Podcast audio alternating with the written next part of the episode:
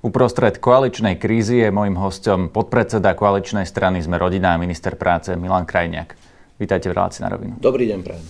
Pán Krajniak, vy ste uprostred tej minuloročnej koaličnej krízy tak demonstratívne odstúpili z funkcie. Teraz to nechystáte? Nie, pretože keby som nečítal médiá, tak úprimne žiadnu koaličnú krízu nevidím.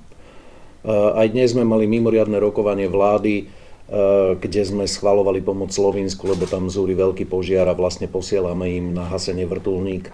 Včera sme mali zasadnutie vlády, ktoré prebieha úplne vecne, korektne. Eh, rokovania v parlamente prebiehajú vecne a korektne. Eh, myslím si, že úplne zbytočne zaťažujeme ľudí hovadinami, prepačte za výraz, pretože e, z vecného hľadiska prechádzajú dobré veci, ktoré môžu pomôcť ľuďom, ktoré pomôžu ľuďom, ako je napríklad zvýšenie daňového bonusu na dieťa, zvýšenie prídavkov na deti, nájomné byty. To všetko sú dobré veci, ktoré ľuďom reálne pomáhajú. Rozumiem, prepáčte, ale koaličná rada nefunguje a to je orgán, o ktorom e, teda je v tej koaličnej zmluve napísané, že bez nej tie veci nebudú prechádzať. Nie. Koaličná rada je orgán, ktorý má rozhodovať sporné veci mne koaličná rada, zasadnutia koaličnej rady vôbec nechýbajú, pretože vždy, keď mám nejaký návrh zákona, ktorý chcem predložiť a presadiť, tak si obidem samozrejme nie len koaličných partnerov a kolegov vo vláde, ale ja si obidem všetky poslanecké kluby v parlamente, tak, aby som získal čo najširšiu podporu. A pre väčšinu zákonov, ktoré predkladám ja osobne aj sme rodina, vidíte, že napríklad nájomné byty prešli väčšinou všetkých poslancov, myslím. Jeden sa pomýlil a to bol ten, ktorý ten zákon nepodporil. Rozumiem, ale nie je to tak pri všetkých eh, zákonoch. Nie. A povedzme si na rovinu, že nemôžeme sa asi tváriť, že nič sa nedeje, eh, keď eh, jeden z koaličných partnerov trvá na tom, že má odísť minister financí, ktorý je zároveň predseda najsilnejšej koaličnej strany. Aké tam vidíte riešenie? Tak ja vidím riešenie v tom, že tí e, kolegovia, ktorí tú krízu spôsobili, myslím krízu v médiách, pretože ako hovorím vám, ale hovorím aj našim divákom, e, keby som nečítal noviny a ne, nepozeral internet, tak ani neviem, že nejaká kríza je, pretože rokovania so všetkými kolegami vo vláde aj vo vládnej koalícii, dokonca ešte aj s opozíciou v parlamente sú vecné, rokujeme o tom, že či ten zákon má byť urobený tak alebo onak, žiadny problém nevidím. Rozumiem, ale Saska Igor sa vyhráža Matovič. tým, že uh, jej ministri podajú demisiu. To si asi už všimnete, aj keby to ne, nebolo v médiách. To ste pekne povedali, zopakujem. Saska sa vyhráža, že podajú demisiu. A čo ja s tým mám? To je predsa ich problém. Mňa zaujíma, že či tie nájomné byty, ktoré prešli v parlamente, či ich rozbehneme tak, že v decembri už vlastne prví ľudia budú na záväznom rezervačnom vládnom portáli mať zarezervované konkrétne byty, do ktorých sa budú stiahovať. Mňa zaujíma, či v septembri prejde rodičovský bonus, vďaka ktorému viac ako 800 tisíc dôchodcov bude mať vyššie dôchodky. Áno, k tomu sa konkrétne to ešte dostaneme, ale k tomu všetkému potrebujete hlasy a tie hlasy sa zvyčajne teda pri koaličnej vláde nazbierajú tak, že koaličné strany si navzájom zahlasujú za svoje jednotlivé priority. No a pokiaľ SAS v koalícii nebude, tak sa na ich hlasy nebudete môcť spolahnuť. To máte pravdu, nemôžem sa na ne spolahnuť ani doteraz a práve preto e, o každom mojom návrhu zákona rokujem s každým poslaneckým klubom v parlamente, samozrejme, že aj s klubom SAS. Pozrite sa. Rozprávajú tu naši dvaja koaliční partnery SAS a Oľano, že ako treba zabrániť tým temným silám, ktoré sme porazili vo voľbách, aby sa nevrátili.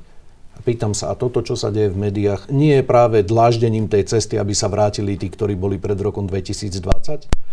Takže náš postoj k tomu je veľmi jasný. My nemáme problém s Igorom Matovičom, nemáme problém s Richardom Sulikom. Samozrejme, že máme vecné výhrady k mnohým veciam a o tom sa sporíme, veď nám trvalo roky, sme nakoniec presvedčili koaličných partnerov, aby tie nájomné byty podporili. Ale to ja považujem za normálnu politickú prácu. Čiže my si žiadne podmienky, ako ste povedali, vydierate, e, e, SAS vydiera vládnu koalíciu, si takéto vyhráža nedávam. Sa, som Dobre, vyhráža sa, OK. Žiadne takéto podmienky si nedávame. Tí, ktorí vlastne sa držia v šachu, to znamená pán Sulík, pán Matovič, tak ako ten problém vznikol v ich spore, tak musí aj zaniknúť a buď takým spôsobom, že sa dohodnú, alebo že sa dohodnú, že sa nevedia dohodnúť a budú z toho predčasné voľby, to ja neviem, to je na nich. Nás do toho neťahajte, nechceme s tým nič mať. Dovtedy, kým tá vláda bude fungovať e, tak, ako som povedal, že vecne rokuje vláda, vecne sa príjmajú zákony, tak to budeme robiť. Môj názor je takýto. Rozumiem, Máme keď, dva typy prepáčte, strán. tu vás preruším, lebo uh, chcem nadviazať na to, čo ste povedali, uh-huh. že ak by sa nedohodli, tak uh-huh. uh, vy zotrváte v menšinovej vláde, v takej, čo uh, teraz naznačujete, že uh, vy so svojimi návrhmi zákonov budete obchádzať všetky poslanecké kluby uh-huh. a môžete teda vládnuť aj bez SAS, tým, že raz sa dohodnete so, so Smerom, s Hlasom, s Kotlebovcami. Uh-huh. Uh, Najslavnejší slovenský príslušník špeciálnych jednotiek Dick Marcinko, ktorý založil protiteroristickú jednotku Navy Seal v Spojených štátoch, hovoril ako základné životné pravidlo nikdy nič nepredpokladajte. Ja nepredpokladám, či sa dohodnú, ja nepredpokladám, či sa nedohodnú, počkám si a potom sa k tomu vyjadrím. A dovtedy budem robiť všetko preto, aby maximum z nášho programu sme presadili. Pýtam sa tak ako preto, napríklad prebačte, dnes lebo, sme no, oznámili, že Ide sme o to, aby ľudia vedeli, že či, ďalších 117 detských ihrísk, pretože som to slúbil a dnes sme na tlačovke odprezentovali, že ďalších 117 detských hrísk po Slovensku bude postavených a to nám už nikto nevezme, lebo Rozumiem, o tom už bolo Krajniak, Táto debata ale nemá byť do detských hrískach. Ja sa vás pýtam na to, na čo sa ľudia majú pripraviť. Či budú predčasné voľby, alebo menšinová vláda, alebo ako to vlastne bude fungovať v slovenskej politike od septembra. Majú sa pripraviť na to ľudia, že pokiaľ budú prechádzať dobré veci, ktoré reálne ľuďom pomôžu a také, ktoré sme im slúbili, sme rodina bude súčasťou vládnej koalície. Čo urobí pán Sulík alebo čo urobí pán Matovič, na to sa musíte pýtať ich a verím, že aj ich voliči sa ich na to opýtajú. Ale čo ja s tým mám a čo my ako sme rodina s tým máme? My nie sme problémom tejto vládnej koalícii. Myslím si, že nie sme ani problémom slovenskej politickej scény pretože my sme programovou stranou. Môžete s nami súhlasiť alebo nesúhlasiť, ale presne viete, čo presadzujeme, čo sme ľuďom slúbili a aj to po voľbách robíme a aj to presadzujeme. No, ale napríklad váš líder, pán Boris Kolár, sa predčasom vyjadril, že on v menšinovej vláde nebude a toto, čo hovoríte, je v priamom rozpore s tým, lebo vy vlastne naznačujete, že si to viete predstaviť a že budete hlasovať s jednými alebo s druhými bez SAS, nie, že budete nie, nie, rokovať redaktor, o svojich vlastných zákonoch. Nie, pán redaktor, Mýlite si to, že korelácia naznačuje kauzalitu. Kauzalita vždy naznačuje koreláciu, ale opačne to tak nebýva. Tomu rozumiem, samozrejme. Opačne ale... to tak nebýva, to znamená, vy na porušujete pravidlo týka Marcinka a predpokladáte, že Saska odíde. Ja nepredpokladám, že Saska ne. To, že to tvrdia, to je, môže byť ich vyjednávacia taktika. Ale ja im ani neverím, ani verím. Počkam si, čo urobia 31.8. a podľa toho sa zariadíme. A dovtedy, keby bolo keby. Dovtedy budeme plniť náš vládny program, ale jednu vec chcem povedať a bude to 30 sekúnd.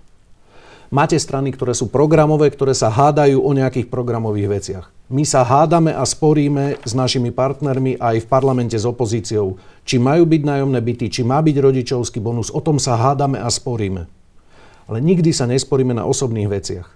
Viete, že sme boli proti reforme nemocníc, nesúhlasíme s ňou doteraz, ale povedali sme OK, keď si to presadíte, my nás budeme to kritizovať, budeme hlasovať proti, ale nebudeme vás vydierať, že odídeme z vlády.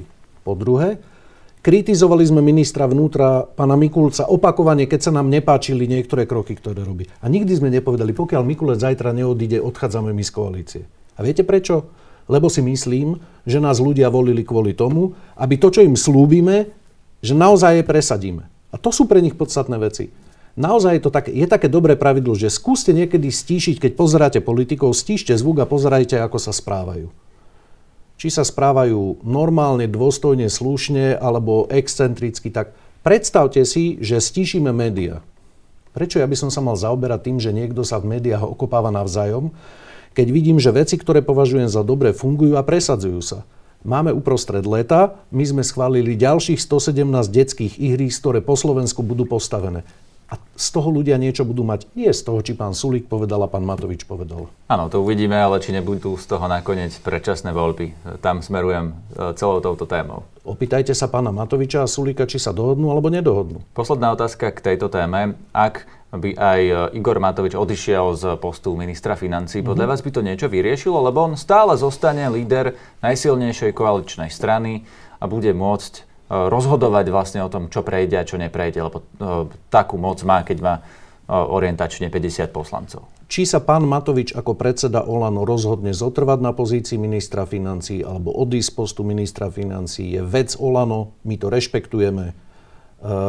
myslíte si, že Ja som sa x krát nepohadal s pánom Matovičom. Myslíte si, že mňa baví, keď potrebujem peniaze na e, rôzne sociálne služby alebo podporu zamestnanosti alebo podporu rodiny, že ma baví chodiť ako na klavír na ministerstvo financí a argumentovať, hádať sa a tak ďalej. Nebaví ma to.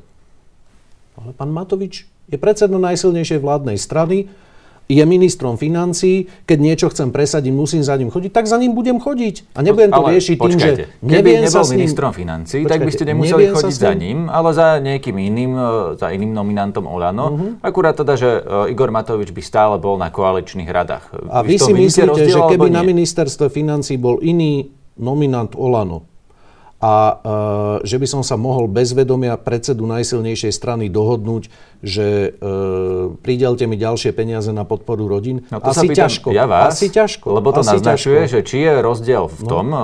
čo vlastne chce Saska, že no. Igor Matovič nebude minister financí, no, a tým súčasným stavom. To ja neviem, že čo si Saska pod tým predstavuje. Ja vám hovorím, keďže viem, že je to predseda najsilnejšej politickej strany, ktorá tvorí vládu, tak len kvôli tomu, že občas máme spory, tak kvôli tým ľuďom, ktorých zastupujem, tak si musím aj ja zahríznúť do jazyka a snažiť sa s ministrom financií a predsedom najsilnejšej vládnej strany dohodnúť. Nie, že by ma to nejako super bavilo, ale čo teraz, keď sa mi niekto nepáči, tak zajtra prídeme a povieme, že viete čo, ja som sa tuto pohádal s Hendým, tak neho ide. Dá sa s ním dohodnúť, je on racionálny aktér? Ako je známe, s pánom Matovičom je veľmi ťažké sa dohodnúť, ale ako vidíte, čo sa týka programových vecí, ktoré sú pre Smer, smer rodina prioritné, sa nám s ním darí dohodnúť.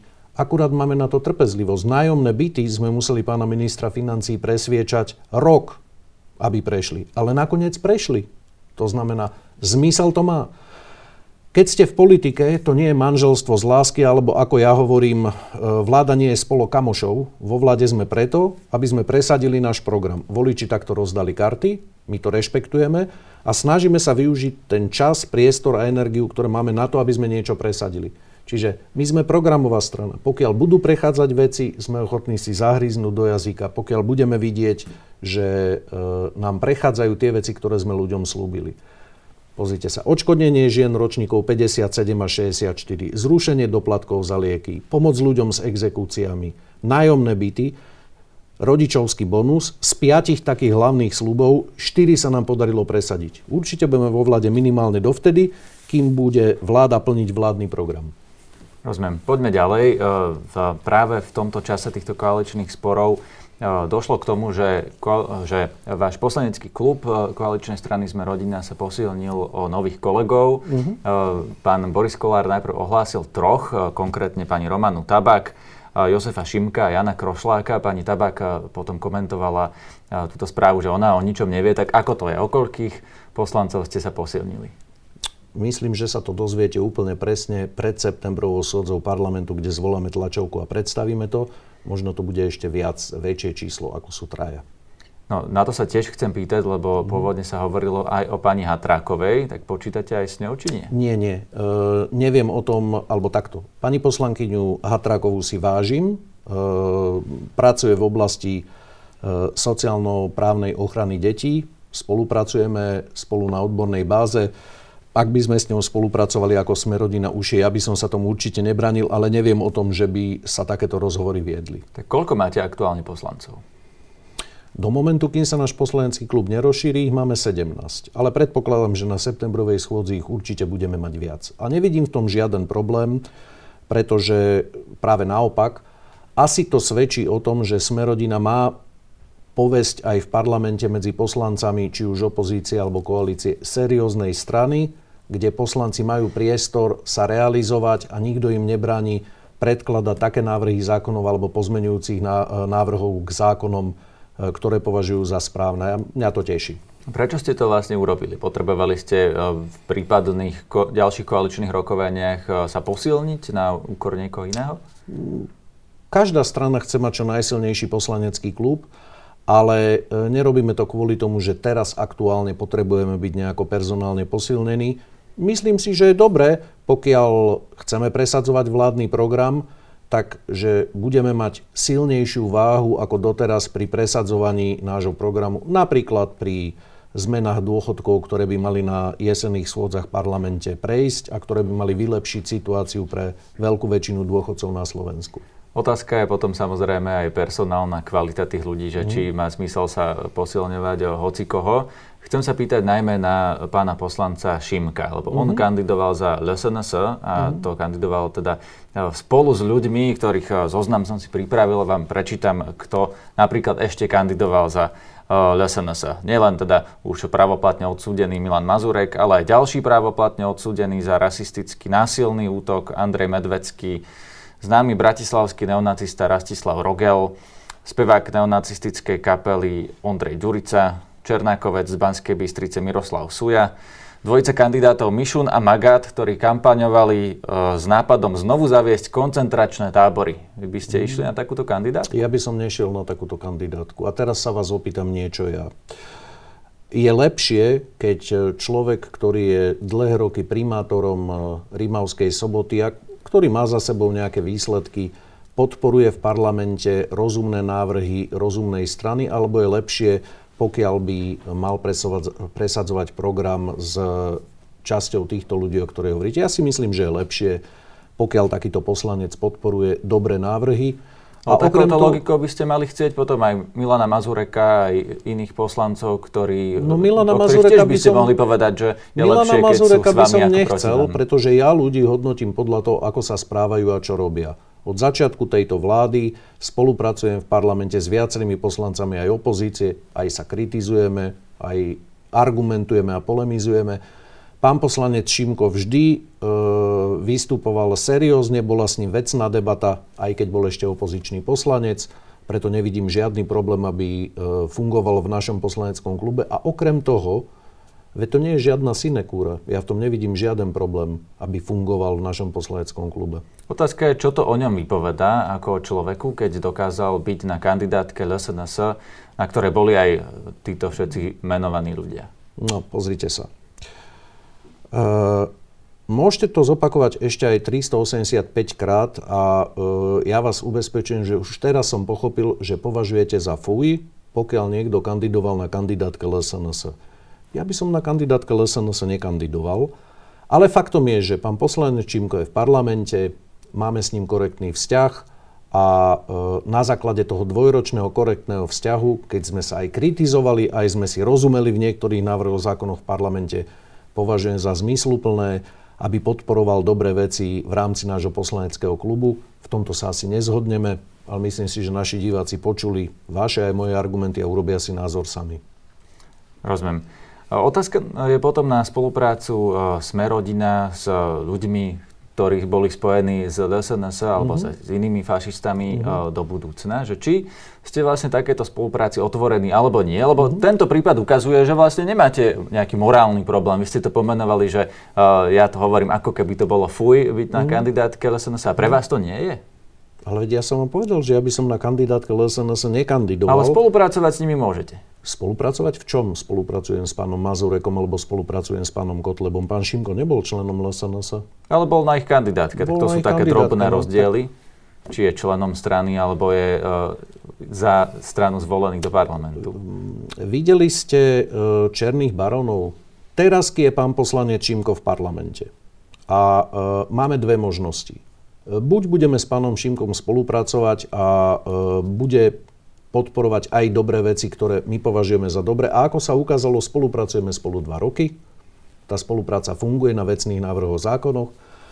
Alebo budeme do konca života tvrdiť, že pán poslanec Čimko je fuj a to sa mi zdá byť úplne zbytočné. Ja mám v parlamente veľa ľudí, o ktorých by som povedal, že sú fuj aj z iných poslaneckých klubov a nie je to pre mňa prekážkou, aby som s ich kolegami sa normálne rozprával a spolupracoval. Bo to nie je len e, tento jeden prípad. E, napríklad SAS e, nedávno publikovala takú tabuľku, v ktorej mm. vypočítali, že ktoré strany hlasovali vlastne s fašistami mm. a mhm. vám vypočítali, že údajne až 205 krát ste mhm. hlasovali za nejaký ich návrh. Mm. To už nevyzerá ani na individuálnu spoluprácu, ani na náhodu. Mm. Aká je na toto vaša reakcia? Veľmi jednoduchá.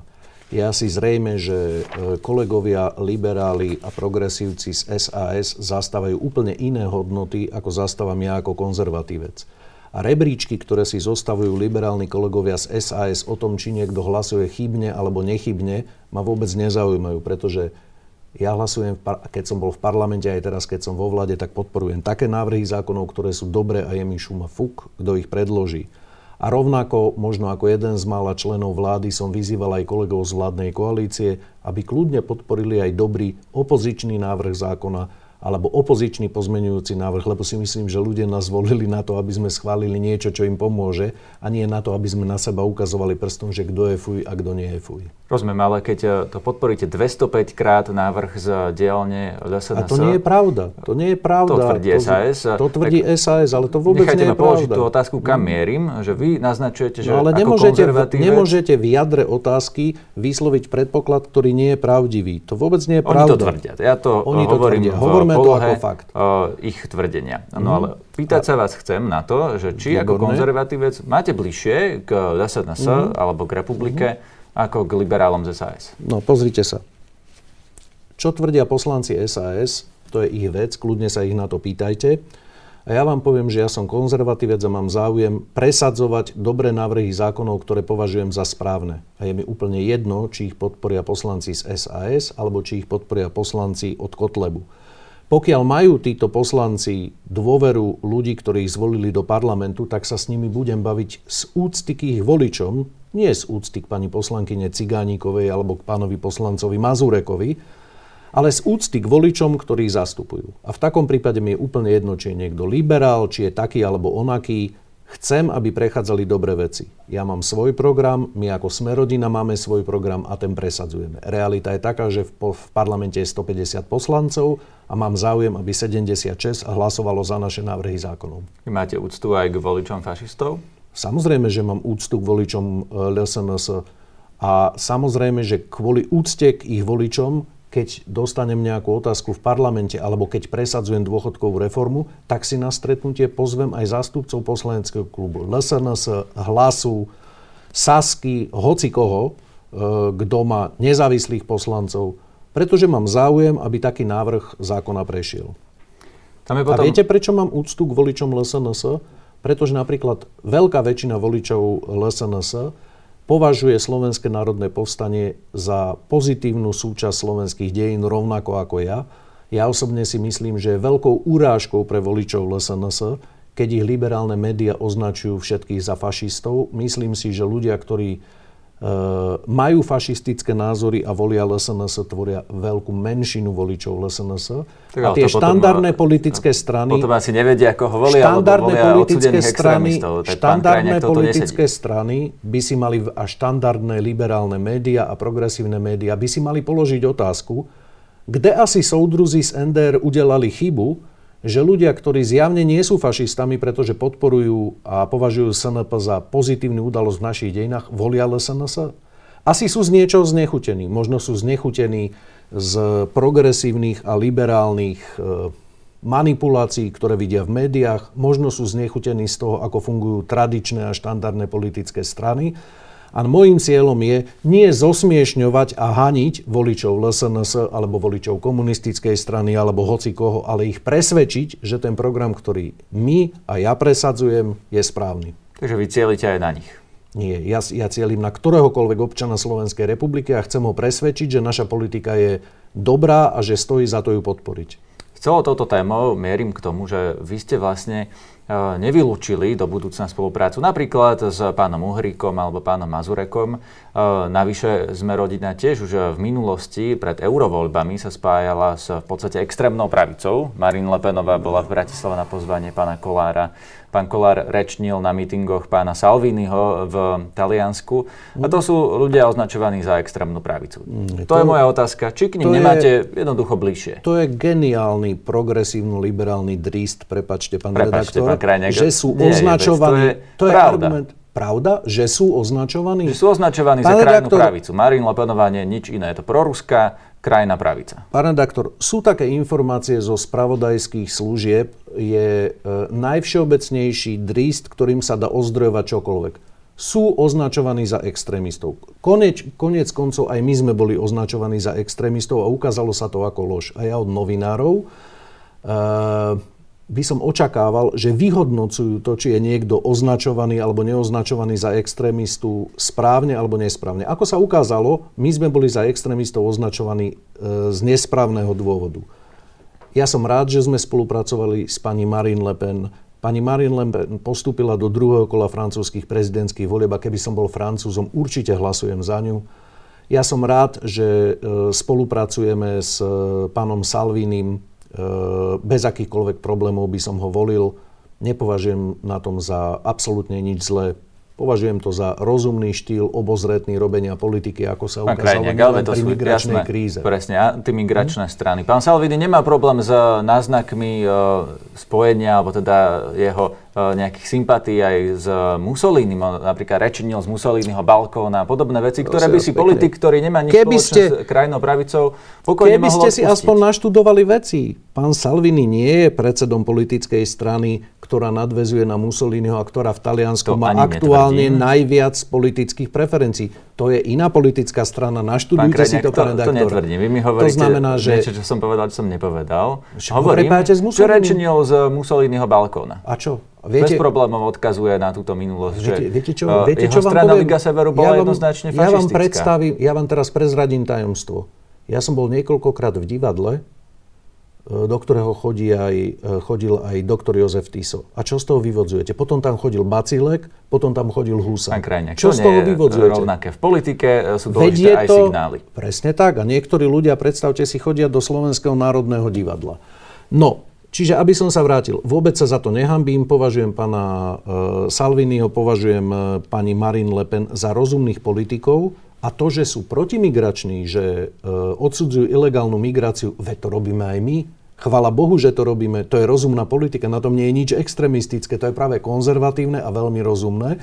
A určite túto politiku budeme zastávať aj do budúcnosti. A mimochodom, ak ste si všimli, e, vo všetkých európskych e, orgánoch to presadzuje celá táto vláda ako celok. Čo myslíte konkrétne? Konkrétne veľmi obozretnú imigračnú politiku odmietajúcu akékoľvek kvóty. A e, to by ste potom museli ozna- označiť aj túto slovenskú vládu za extrémistickú. To asi nechcete, lebo na to nemáte argumenty. Tak, samozrejme, že to sú dve rozdielne veci. Že Marine Le Penová, ktorá sa hlási k e, Vladimirovi Putinovi, a pán Salvini sú asi Nehlasia iná vec sa. ako sa k európsky Putinovi. konzervatívci. A takisto hmm. uh, asi viete rozlíšiť ten postoj konzervatívcov, hmm. ktorí sú povedzme, že umiernení alebo povedzme, že uh, nemeckí konzervatívci, CDU a uh, postoj čom, pani Lepenovej, nie? V čom, v čom sú v čom sú ľudia z CDU konzervatívni? Nevšimol to je kresťansko-demokratická Myslíte? strana. Myslíte? Uh, ja som si nevšimol v posledných 20 rokoch, v čom by boli konzervatívni. Vedeli by ste mi povedať jeden príklad, v čom boli konzervatívni? Pán Krajňák, to je zjavne, uh, je to zjavne? pohľad, počkajte, je to, to zjavne, zjavne pohľad, nechajte ma to povedať, no? je to zjavne pohľad uh, z, vášho, z vašej strany no. spektra. Ak si nakreslíme čiaru od liberalizmu no. ku konzervativizmu, tak, tak uh, vy sa možno nachádzate na tej uh, konzervatívnejšej časti Presne ešte tak. od CDU. Čiže keď vy sa na nich pozeráte z tej svojej strany, budete ich vidieť ako málo konzervatívne. Čokoľvek je konzervatívne od CDU, veď CDU je stredová, progresívno-ekobiorav strana, kde nevidím žiadny rozdiel s takým názvom, kde nevidím žiaden rozdiel medzi e, sociálnymi demokratmi a CDU.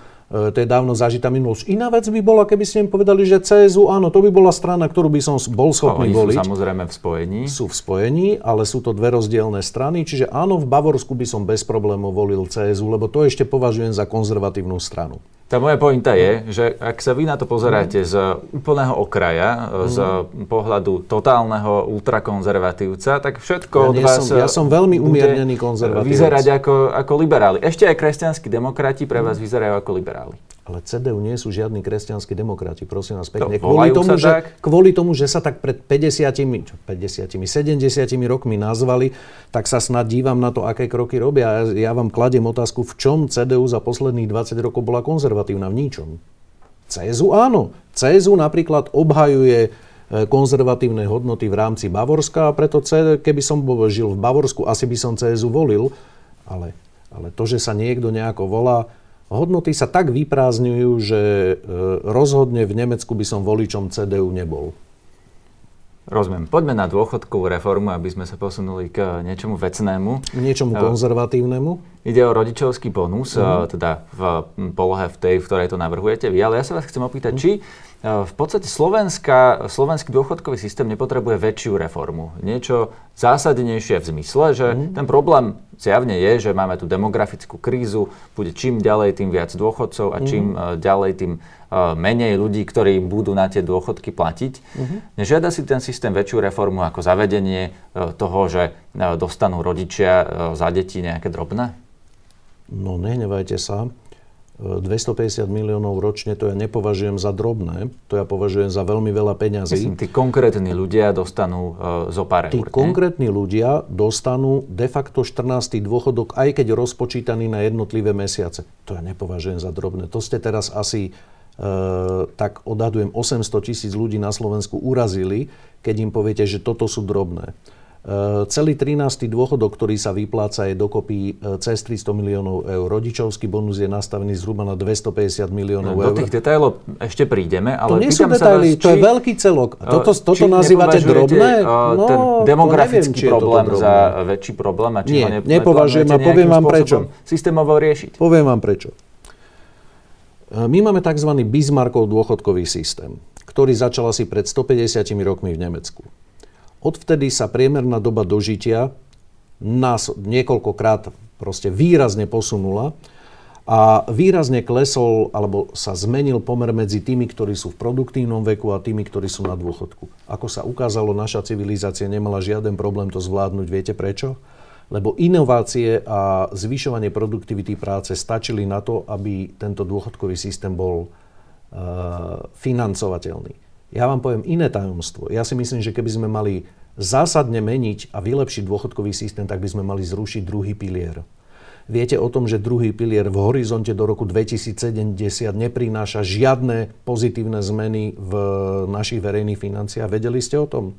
Asi vás krmili analytici ja neviem kto fiktívnymi číslami, ktoré keď sme ich prepočítali teraz, tak Rada pre rozpočtovú zodpovednosť, Ministerstvo financií a samozrejme aj Ministerstvo práce muselo konštatovať, že v najbližších 50 rokoch žiadna úspora. Žiadna úspora. Nič. To znamená, že to naši dôchodcovia... Pán, pán lebo teraz hovoríte vlastne len, že zaviedlo sa druhý pilier, ktorý mm. do 2070. nič Nejako nepomáha. Mm. Tak, čo je to riešenie tejto demografickej krízy?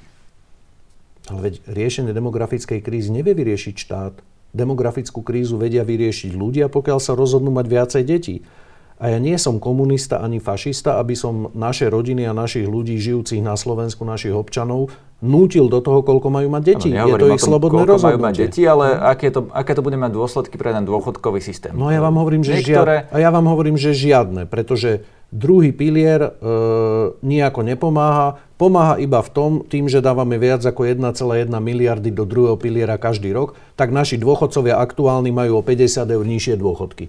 To je to celé. A keby som mohol, tak e, e, nie, že zruším druhý pilier, ale zruším povinné odvody do druhého piliera a umožnil by som každému občanovi, aby si vybral, či chce, aby čas úspor sa mu hromadila v sociálnej poisťovni na jeho individuálnom dôchodkovom účte, a všetkým súčasným dôchodcom by som dalo 50 eur vyššie dôchodky. Toto ja považujem za riešenie a za dobré riešenie a skombinoval by som to ešte s rodičovským bonusom, ktorý samozrejme tiež navrhujem a takýto dôchodkový systém by bol stabilný z dlhodobého hľadiska a mohol by minimálne ďalších 50 rokov fungovať. A okrem toho, Považujem za komunistický bullshit, ak sa snažia ekonomickí analytici predvídať budúcnosť na 50 rokov dopredu, keď si vezmete ktorýchkoľvek 10 rokov dozadu od dnešnej doby, tak sa vždy situácia tak zmenila, že všetky prepočty a analytické nástroje boli úplne zbytočné, lebo kto predvídal krach e, digitálnych spoločností okolo roku 2000. Chápem, toto Kto predvídal to, čo sa udialo e, v Iraku a v Afganistane? Kto predvídal finančnú krízu? Kto predvídal vojnu na Ukrajine? Kto predvídal uh, pandémiu? to riešenie, a na ktoré, čoho? o ktorom hovorí napríklad SAS, no? tvrdia, že by sa naopak mal posilňovať ten, tie súkromné piliere, že človek sa vlastne nemôže spolahnúť na štát, pretože mm-hmm. vy neviete, čo bude do budúcna, keď dáte peniaze štátu, štát ich vyplatí ale to je úžasné. Dôchodcom. SAS samozrejme hovorí, že treba pomôcť tým bohatším, aby mali ešte viacej peňazí na dôchodku. A to ja robiť nebudem, pretože s tým hlboko nesúhlasím, pretože si myslím, že povinnosťou štátu je solidárne sa postarať aj tých, ktorí nemali také životné šťastie a napríklad sú telesne postihnutí alebo vychovávali deti e, z TZP alebo mali iný životný problém alebo sa rozhodli neprijať lepšie platenú prácu, ale doopatrovať svoju mamičku e, a nešupnúť ju do e, domova dôchodcov. Ja si myslím, že aj takíto ľudia si zaslúžia slušné dôchodky a nikdy nebudem súhlasiť s takýmto prístupom, ktorý ste popísali. No ale v priamom rozpore s tým, čo teraz hovoríte, potom ten váš návrh rodičovského bonusu, ktorý e, vlastne znamená, že keď e, napríklad tá rodičia detí, ktoré majú ťažké zdravotné postihnutie, sa starajú e, o deti a teda tie deti e, mm. nezarábajú peniaze, tak tých rodičia nedostanú ten rodičovský bonus. Lebo ten no, rodičovský nemôžu, ani bonus nemôžu. dostávajú uh, rodičia detí, ktoré pracujú a čím mm. väčší majú plat, mm. tým mm. viac by dostali to rodičovské bonusu, nie, nie, nie, ak tomu správne no, rozumiem. No, je tam znamená, nejaký limit samozrejme, Je tam limit, ale... to znamená, že to je dobré, že ste to povedali, to je korektné. Ale bohatší teraz... dostanú viac. O troštičku. To znamená, je tam zohľadnené podľa toho, že kdokoľko, však to je základný princíp, to máte aj e, v čomkoľvek inom, že, že keď niečo odvádzate, tak priamo umrne k tomu niečo dostávate. To si myslím, že je v poriadku. E, ani nemôžu dostávať rodičovský bonus, pretože zrejme, že rodičovský bonus majú dostávať tie deti, ktoré financujú súčasný dôchodkový systém. A ten pre divákov, ktorí nevedia, o čo ide, je to o tomto, že vy pracujete, ja pracujem odovzdávame peniaze, tzv. odvody do sociálnej poisťovne. Každý pracujúci posiela, automaticky sú mu strávané odvody do sociálnej poisťovne. A to, čo my navrhujeme, je iba to, že jedna časť tých odvodov, tá prvá časť, nepôjde na všetkých dôchodcov plošne, to znamená aj na bezdetných napríklad, ale tá prvá časť pôjde priamo našim rodičom. A mimochodom, ja som to zaviedol do ústavy ako právo, nie ako povinnosť. Nikto z nás to využiť nemusí. Keď sa rozhodnete vy alebo ja, že to využijeme, tak to využiť môžeme. Ale diskriminuje to, právo. to napríklad tých, ktorí nemôžu mať deti, aj tých, ktorí majú napríklad deti, ktoré uh, nepracujú, alebo deti, ktoré uh, majú nízky príjem, že pracujú nie. napríklad ako učitelia. Nie. No, nie. Títo to nedostanú. Nie. No počkajte, ale veď, e, veď hovoríme, že rodičovský bonus môžu poskytnúť svojim rodičom deti, ktoré pracujú. Čiže Týka sa to iba ľudí, ktorí pracujú. A tí, ktorí Tých pracujú, zarábajú málo, milióna. tak eh, dajú svojim rodičom menej, ako tí bohatí, ktorí majú no, ale vysoké dnes platy nedávajú dajú nič. svojim Dnes viac. nedávajú nič, že? A okrem toho, e, každý rodič na dôchodku môže mať viacero detí. Čiže my ne, vy neviete teraz presne vypočítať, kto aký rodičovský bonus má, pretože ten konkrétny človek má viacero detí s viacerými príjmami. Ale teraz chcem povedať jednu vec. Prečo to zavádzame? Pretože matky, ktoré vychovali deti, a ktoré dnes e, vlastne tieto deti financujú dôchodkový systém pre všetkých dôchodcov, aj pre tých bezdetných a solidárne aj pre tých, ktorí, e, ktorých deti napríklad e, mali zdravotné postihnutia a nemohli pracovať, alebo deti, ktoré pracujú v zahraničí a platia odvody do sociálnych poisťovní iných štátov. Alebo ich dieťa zomrelo. Mohlo sa stať tragédia. To znamená, že, že tie súčasné pracujúce deti solidárne financujú celý dôchodkový systém. A viete, kto je najviac diskriminovaný? Tie matky, ktoré tieto deti vychovali. Majú oveľa nižší dôchodok ako napríklad e, bezdetná dôchodkyňa. A my len chceme túto diskrimináciu zmierniť a ju neodstránime celú, iba ju zmiernime. A to si myslím, že je fér a dúfam, že sa nám to na jeseň podarí aj presadiť. Ale v skutočnosti bohatí dostanú viac, ako dostanú tí, ktorí majú napríklad e, dieťa učiteľa. Viete čo, pán redaktor, to je dôsledok. Nie, to je lož. To, je dôsledok toho. To je lož. Vedeli ste, vedeli ste, prezradím vám také tajomstvo. Vedeli ste, že viac zarábajúcejší ľudia majú vyššie dôchodky? No to je samozrejmosť. A teraz budú mať ešte viac. A nevidíte, ale nebudú, ale to je lož. Veď vy klámete v priamom prenose. To nie ako pravda, vy viete, že keď niekto, keď mamička má dôchodok 300 eur, ako viete, že jej dieťa nezarába 10 tisíc eur? Odkiaľ to vy viete?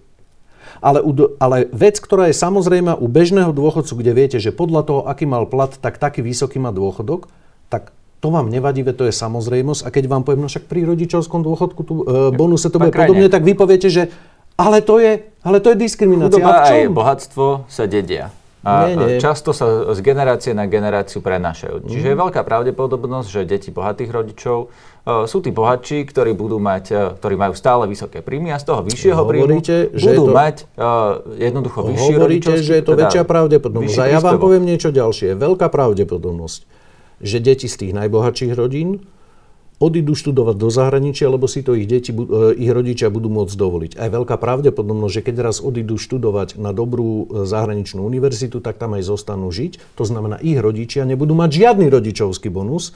Takže prosím vás, zohľadňujte vo svojich úvahách aj toto. A myslím si, že keď mám možnosť ako minister práce, sociálnych vecí a rodiny presadiť, aby dôchodcovia dostali o 250 miliónov eur viacej ročne na rodičovskom bonuse, tak to určite urobím. A len kvôli tomu, že pár liberálov má k tomu pár výhrad, tak sa určite nenechám znechutiť. Tých 250 miliónov ročne, to je uh-huh. konečná suma, pretože hovorí sa uh-huh. aj o tom, že uh, sa pripravuje možno nejaký pozmeňovací návrh, aby tam e, spadli aj policajti, vojaci a tak, ktorých sa to doteraz netýka. A v tom prípade by to bolo drahšie. A podotázka k tomu je, uh-huh. či to máte vykryté, alebo to jasne, bude jasne. každý rok uh, vlastne nás stáť 250 miliónov. Nie, nie, to ja dúfam, že iba v prvom roku to bude stať 250 miliónov a v tých ďalších rokoch to bude stať viacej. Veď tak, ako sa bude zvyšovať priemerná mzda, tak logicky sa budú zvyšovať aj odvody do sociálnej poisťovne a logicky sa bude zvyšovať aj rodičovský bonus. Uh, Samozrejme, že tak ako pri nájomných bytoch, aj tu som pripravený na kompromisy. Veď aj ten návrh, ktorý je v parlamente, je kompromisný už a som ochotný s kýmkoľvek hovoriť, aby sme to vylepšili. Ale vecne chcem povedať toto. Pred pol rokom, keď som tento konkrétny návrh predstavil, e, tak som argumentoval tým, že máme na to dostatok peňazí v sociálnej poisťovni, pretože sociálna poisťovňa ukazuje už dva roky nadvýber poistného. To znamená, sociálna poisťovňa počas môjho pôsobenia na Ministerstve práce, sociálnych vecí a rodiny hospodári lepšie, ako sa čakalo. Z kvartálu na kvartál dosahuje lepšie výsledky, ako sa čakalo. A vtedy vy a vaši kolegovia novinári a ekonomickí analytici to spochybňovali, že odkiaľ to môžem vedieť a že to tak nemusí byť. Ako sa kázal, dneska to už nikto nespochybňuje. Tak vám oznamujem, že tak ako už nikto nespochybňuje, že máme nadvýber daní, a kvôli tomu sme si mohli dovoliť dať 1 miliardu na podporu rodiny na budúci rok a 1 miliardu na zvyšovanie platov v štátnej a verejnej správe na budúci rok, tak máme aj nadvýber poistného, pretože to sa vykrýva dokonca. Percentuálny nadvýber poistného je vždy vyšší ako nadvýber daní, takže máme na to dostatok peniazy. Chcel by som otvoriť ešte tému rodová rovnosť. A na to som sa najviac tešil. Rovno otázka, čo e, pod ňou vy rozumiete? Čo pre vás znamená rodová rovnosť? Rodová rovnosť pre mňa znamená snahu o to, aby nikto kvôli e, tomu, či je muž alebo žena, nebol diskriminovaný v spoločnosti a to je jedno, či pracovnom živote, vo voľnom čase, v rodinnom živote. Toto pravidlo si ctím a e, som pripravený ho čo najlepšie naplňať. Som pripravený na akékoľvek vylepšenia toho, ako by systém e, na Slovensku v tomto mohol fungovať. To, čo pod tým nechápem, rozhodne nechápem pod tým to, že máme 376,5 e, rodov a pohlaví, ktoré si môžeme vybrať na to, ja neverím na tieto hlúposti. Tam ide o to, či podľa vás eh, rod a pohlavie sú tá istá vec, alebo uh, sú to dve rozdielne Áno, podľa našich platných zákonov rod a pohlavie je to isté. To znamená, že, že ja verím, že sa rodíme a fungujeme ako muži alebo ženy. Samozrejme, teraz berme extrém. Chápem, že niekto so svojím pohľavím môže mať problém. E, to berem ako bokom a, a uvedomujem si, že takéto prípady sú a netreba si z toho robiť ani srandu, ale proste prístupovať e, k týmto ľuďom e, s dôstojnosťou a úctou, ktorú si zaslúžia. E, ale myslím si, že čo sa týka tej, nazvime to, tradičnej rodovej rovnosti, to znamená rovnosti mužov a žien, ako som premenoval náš odbor na Ministerstve práce, sociálnych vecí a rodiny, tak som si pre vás pripravil takú krásnu štatistiku, na ktorú som hrdý.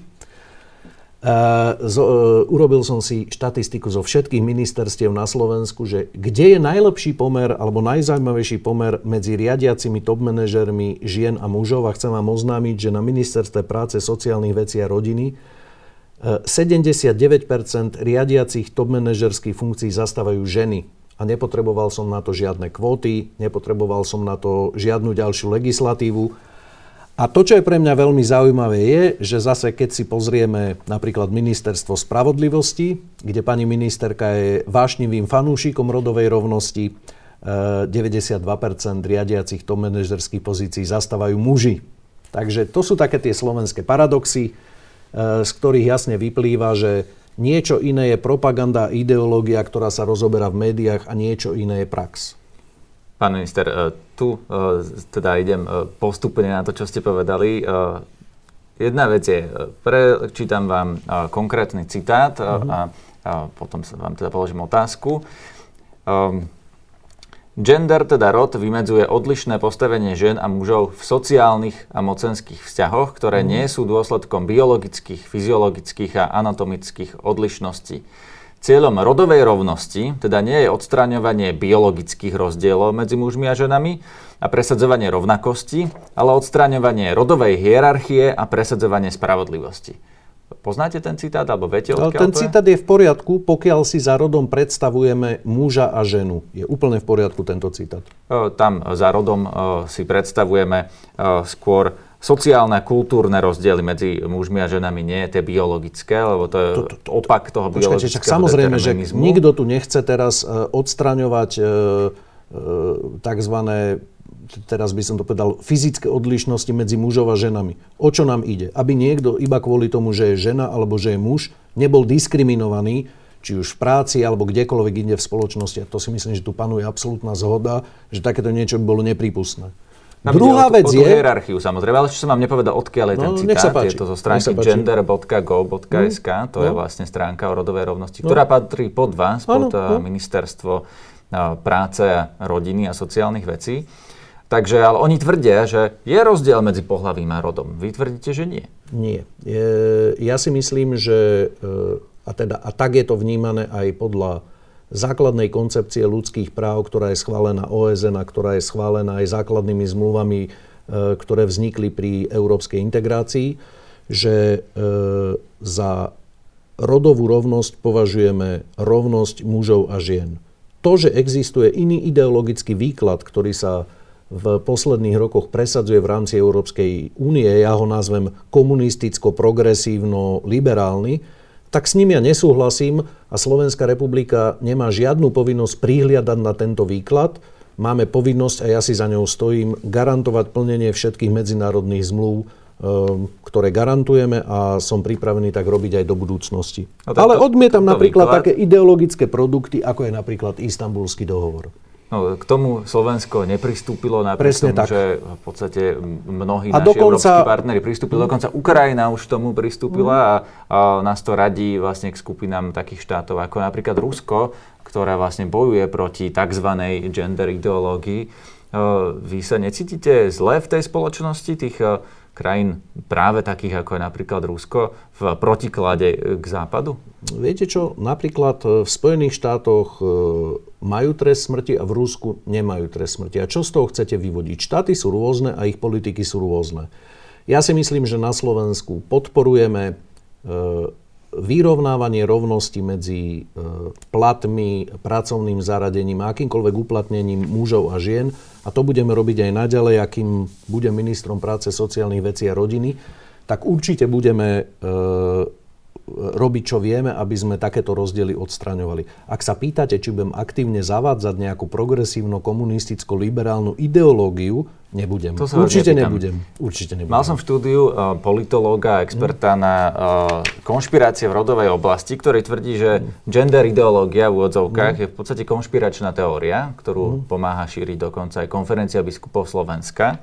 Čo to prosím, konšpiračná teória? Pretože má jasné známky, uh, známky konšpiračnej teórie, mm. pretože je to tzv. spiknutie elít, fiktívna hrozba, ktorá akože ohrozuje mm. rodiny. Mm.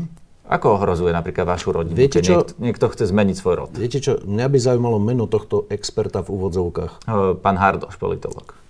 Tak to mu gratulujem naozaj. E, tak ak si pán Hardoš nevšimol, tak e, e, progresívno-liberálno-komunistické elity prostredníctvom Európskej únie sa ne, a Európskeho parlamentu a Európskej rady a ďalších orgánov sa to, čo on nazýva konšpiračnou teóriou, snažia neustále presadiť do akéhokoľvek dokumentu, Pán redaktor, mne keď príde na stôl pripomienkovanie nejakého európskeho dokumentu, k pohárom na pitie čistej bielej vody, tak si buďte istí, že tam bude niekoľko pasáží, kde sa niekto bude snažiť e, vtlačiť tam odstavec o rodovej rovnosti. To ja považujem za, na, nie za konšpiračnú teóriu, to považujem za smutnú realitu a mám pocit, že niektorí ľdia sa zbláznili. A prečo ale pána Hardoša, prečo vám prekáža pána rodová Hardoša, rovnosť v nejakom dokumente? No tak pokiaľ je to o pohári na pitie e, bielej minerálnej vody, zdá sa, mi to trošku, zdá sa mi to trošku, e, ako by som to povedal, predimenzované.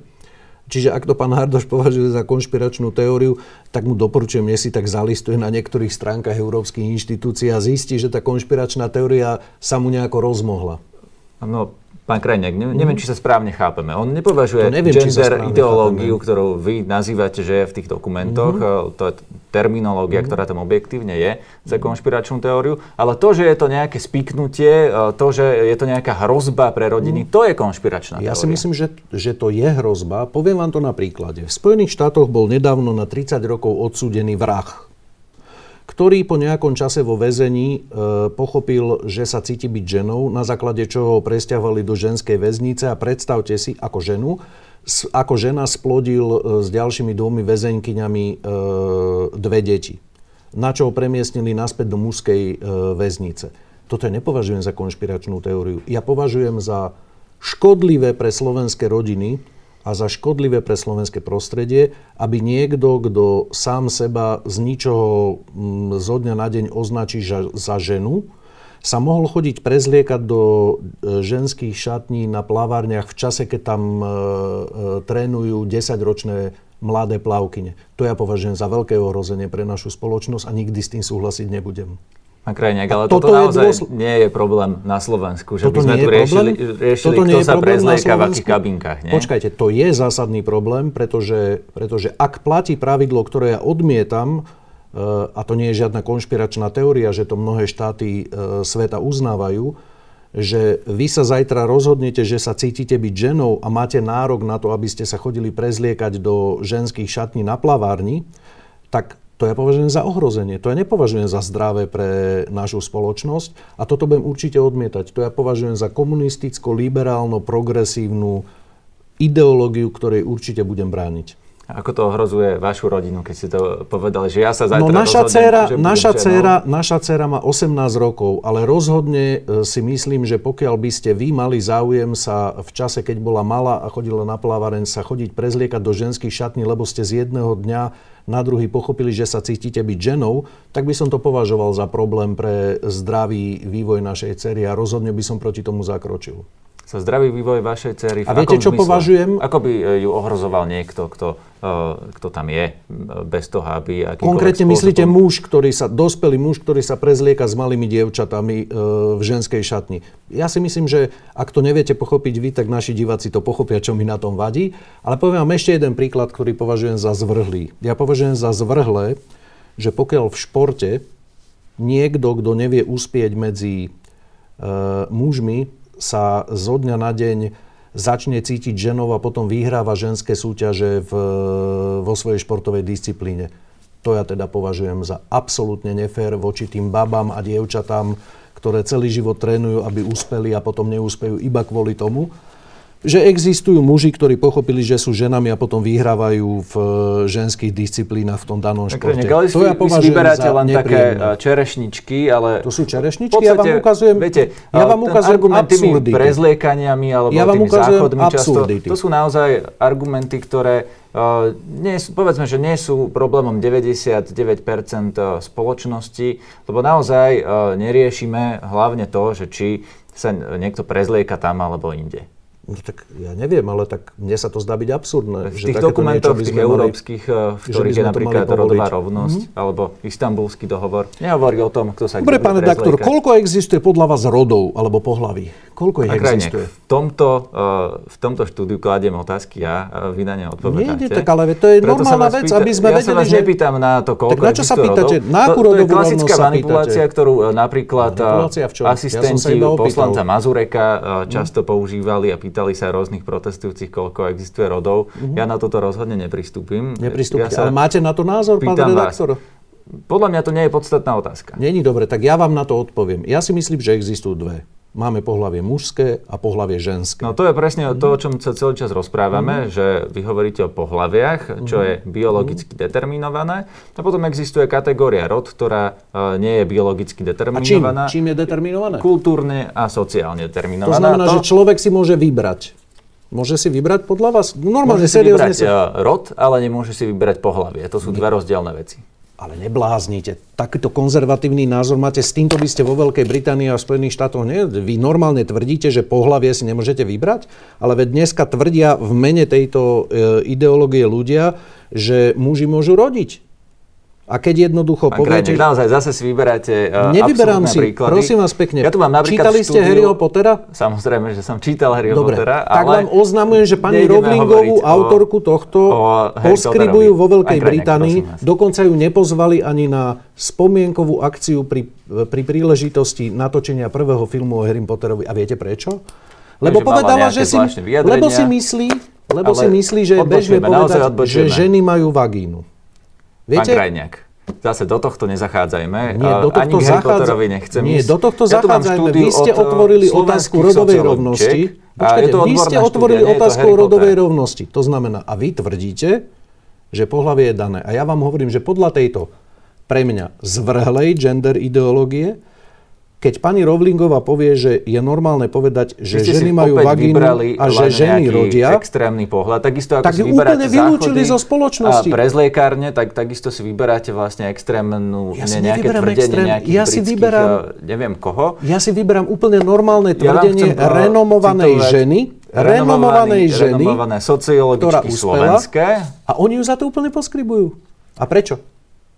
Pán Krajniak, mám tu odborný článok pani Etely Farkašovej, Zuzany Kickovej, Mariany mm. Sapuovej. Mm. To sú slovenské sociologičky, ktoré netvrdia e, absurdnosti, ale tvrdia presne to, čo som pred chvíľou povedal, e, že pohlavie je biologicky dané a rod je daný e, sociálnymi a kultúrnymi rozdielmi. O tomto sa celý čas rozprávame. Mm. Čiže ide a... o to, čo si môžete vybrať. Pohlavie si nemôžete vybrať. A ale rod si môžete vybrať. To znamená, že pohlavie máte mužské, ale môžete si vybrať, že rod máte ženský, áno? To, uh, je to fluidnejšie ako pohlavie. Výborne, to znamená ešte lepšie, môžete si ráno vybrať tzv. fluidné pohlavie, čiže ráno sa zobudíte a poviete si, pohlavie máte síce mužské, ale dneska sa cítite byť ženou. Je to tak? To vlastne tvrdia... Nie je to môj prípad, samozrejme. Nie, ľudia nie, nie, takí nie, sú. Vy ste to dokonca v tomto rozhovore pripustili, no, no, že no, takí ľudia znamená, existujú, že, ktorí znamená, majú okay. na tieto okay. veci rozdielný pohľad. Dobre, e, výborne. Ja síce pripúšťam, že si to môžete myslieť, a teraz myslím ako príklad, nie vy osobne, pripúšťam, že niekto môže ráno vstať a myslieť si, že je ženou napriek tomu, že pohlavie má muž, alebo opačne. Ja to pripúšťam, je to na jeho slobodnom rozhodnutí. Ale odmietam kvôli e, tomuto meniť štátnu politiku a koncepciu rodinej politiky a ďalšie zákony Slovenskej republiky, lebo to nepovažujem za potrebné. Viete, niekto sa ráno zobudí aj s tým, že je Napoleon. Ale nemeníme kvôli tomu zákony. Niekto sa zase e, zobudí ráno v tom, s tým, že napriek tomu, že nebol zaočkovaný, on sa cíti byť zaočkovaný. Ja si myslím, že by mali byť nejaké objektívne biologické kritériá, ktoré by sme mohli ako štát zvážiť a na základe toho postupovať. Takýto konzervatívny a spiatočnícky prístup ja vyznávam. Dobre, ja vám túto štúdiu dám, aby ste si prečítali ešte, teda čo určite o tom ne, určite ju sociologičky, ale určite ju nebudem prečo? čítať. Veď to je štúdia odborníkov z roku 2003, čiže asi to nebude ani Viete čo, niečo, sociologické, čo časopisy, sociologické časopisy sú plné štúdií odborníkov. Ak dovolíte, ja si vyberám, ktoré štúdie, ktorých odborníkov si prečítam. Tak môžete si vybrať aj túto. Eh, ja vám to teda Určite si ju nevyberiem. Odovzdám, keby Ďakujem, ste neprosím nejaké, si ju. Ja si slobodne vyberám argumenty. štúdie a odborné články. Vy o nich neviete ktoré nič, o týchto slovenských sociologičkách. No práve preto, že o nich neviem nič, môj čas je natoľko vzácne obmedzený, že si vyberám štúdie renomovaných sociológov, remon, renomovaných sociologičiek bez ohľadu na to, aké majú pohlavie, alebo možno v tomto prípade, aký majú rod. A v tom sa cítim byť slobodný. Takže túto štúdiu si neprečítam. Ďakujem, že ste ma na ňu upozornili. V prípade, ak zistím, že niektorý z mojich kolegov alebo si niekde prečítam niečo, oni možno v budúcnosti sa k tomu rád dostanem, ale teraz to určite čítať nebudem. Posledná otázka. Je pravda, že ministerstvo práce blokuje, alebo teda e, presnejšie povedané, dalo podstatnú pripomienku k návrhu novej definície znásilnenia, lebo podľa mojich informácií ministerka Kolíková chcela presadiť novú, modernejšiu definíciu znásilnenia tak, aby tam bol prvok súhlasu. Teda mm-hmm. tá definícia mala znieť, že znásilnenie je vlastne sexuálny styk bez súhlasu. A vy ste to zablokovali, alebo dali ste teda zásadnú pripomienku, aby to tak nebolo. Mm-hmm. Dali sme viaceré zásadné pripomienky k novele trestného zákona, ktorú navrhla pani ministerka Kolíková. Okrem iného aj k formuláciám, nie je to iba jeden paragraf, ktorý sa týka, nazvime to, že sexuálnych trestných činov, okrem iného aj znásilnenia. Nie je zásadný problém v tom, že by sme neboli ochotní zadefinovať aby bolo zrejme, že e, sexuálny akt má byť z hľadiska trestného zákona dobrovoľný alebo so súhlasom oboch partnerov. Ide o to, ako to naformulovať. A tá formulácia, ktorú e, pani ministerka Kolíková navrhovala, sa nám zdala byť riziková v tom, že e, akým spôsobom by sa ten súhlas preukazoval. To znamená, o tomto je spor. Nie o to, že či e, sexuálny styk má byť z oboch strán so súhlasom a dobrovoľný. Ide o to, ako to preukazovať. No a čo konkrétne tam vám prekážalo? Lebo, uh, dá to je to, právny problém, nie Dá vecný. sa to interpretovať mm-hmm. aj tak, uh, ako mm-hmm. sa to mhm. bude dokazovať, že ako sa napríklad dokazuje, keď je niekto opitý, alebo keď je niekto napríklad uh, bezvedomý, uh, akým spôsobom by sa tam mal podľa vás dokazovať alebo nedokazovať súhlas? Viete čo, to ste dobrý príklad povedali. Keď je niekto opitý, to sa dá pomerne ľahko dokázať. No ale či ale... dal alebo nedal súhlas, sa nedá ľahko dokázať.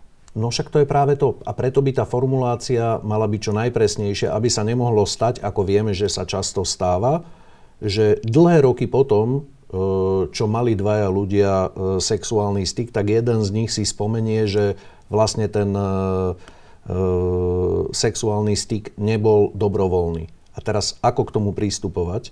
A preto si myslím, že, že tú formuláciu treba urobiť čo najlepšie a najpresnejšie aby nemohlo dôjsť k zneužívaniu tohto paragrafu a rovnako súčasne, aby chránil čo najviac e, ženy, ktoré by mohli byť vystavené znásilneniu. A práve naopak veľmi citlivo k tomu prístupujeme na ministerstve, lebo chceme, aby boli zohľadnené aj také prípady. E, je to citlivá otázka, ale aby si naši diváci vedeli e, predstaviť, o čom hovoríme. Keď napríklad žena sa nebráni preto, lebo nechce zobudiť deti, ktoré spia vo vedľajšej miestnosti. To znamená, nevy, nevykazuje žiadny, žiadnu známku toho, že dokonca tam ani nemusí byť to násilie, ale jednoducho robí to kvôli ochrane vlastných detí, aby neboli vystavené tejto traume. A aj toto chceme, aby bolo zohľadnené. Čiže nie je spor v, vo vecnom zámere, spor je, ako to naformulovať, aby to bolo nespochybniteľné a nezneužiteľné. No ale e, v podstate je to tak, e, že momentálne v tej definícii je násilie. A vy ste uh-huh. pripomienkovali, alebo teda v podstate uh-huh. zablokovali to, uh, aby to násilie uh, tam zostalo. A teda Nie. rozdiel je momentálne len v tom, že uh, vy chránite ako keby nejaké status quo, ktoré uh-huh. je to násilie. Uh-huh. A k tej zmene vlastne zatiaľ nedošlo, aby to Vidíte, pán bolo redaktor, e, asi ste ma nepočúvali. Počúval ako som, vám, vás. Ako som vám pred chvíľou povedal... aby to bolo naformulované lepšie, ale počkajte, nepovedali ste ako. Počkajte. Čiže pred minútou som vám povedal, že chceme, aby boli riešené aj prípady, kde som spomínal tú matku, kde deti spia vo vedľajšej miestnosti, ktorá sa nebráni a nie je použité dokonca ani násilie, odborne sa tomu hovorí strnutie alebo ustrnutie. A chceme, aby aj takéto prípady boli postihované a vy mi 10 sekúnd potom položíte otázku, že prečo trváme na tom, že tam má byť násilie. Veď som vám práve povedal už druhýkrát, že netrváme na tom, že tam má byť násilie a chceme nájsť lepšiu formuláciu. Tak buď sa ma na niečo pýtate, alebo niečo konštatujete, v tomto prípade úplne mylne. Čiže vám hovorím... Krajniak, ja hovorím, chc... že je rozdiel e, medzi tým, e, či chránite status quo, alebo Presne presadzujete tak. nejakú zmenu. Presne Pani ministerka tak. nejakú zmenu presadzovala, Poďme vy postupne. ste boli proti. Nechránime status quo. Dokonca chceme, ako som vám povedal, aby aj tieto prípady, kde nie je použité násilie pri sexuálnom styku, mohli byť za istých okolností kvalifikované ako znásilnenie. Ale ako to naformulovať, nie je ani otázka pre mňa, ani pre vás, pokiaľ teda nie ste trestný právnik, ale je to otázka na právnikov, aby to naformulovali precízne, presne, aby to nemohlo byť zneužívané. Ale ohradzujem sa voči tomu, veľmi slušne, ale dôrazne, že by sme my bránili zmene tohto ustanovenia. Práve naopak chceme, aby aj na tie prípady, ktoré som pomenoval, bolo zmenené tak, aby mohli byť postihované. To je všetko. Rozumiem. Ďakujem za rozhovor. To bol Milan Krajniak, minister práce, sociálnych vecí a rodín. Pekný deň.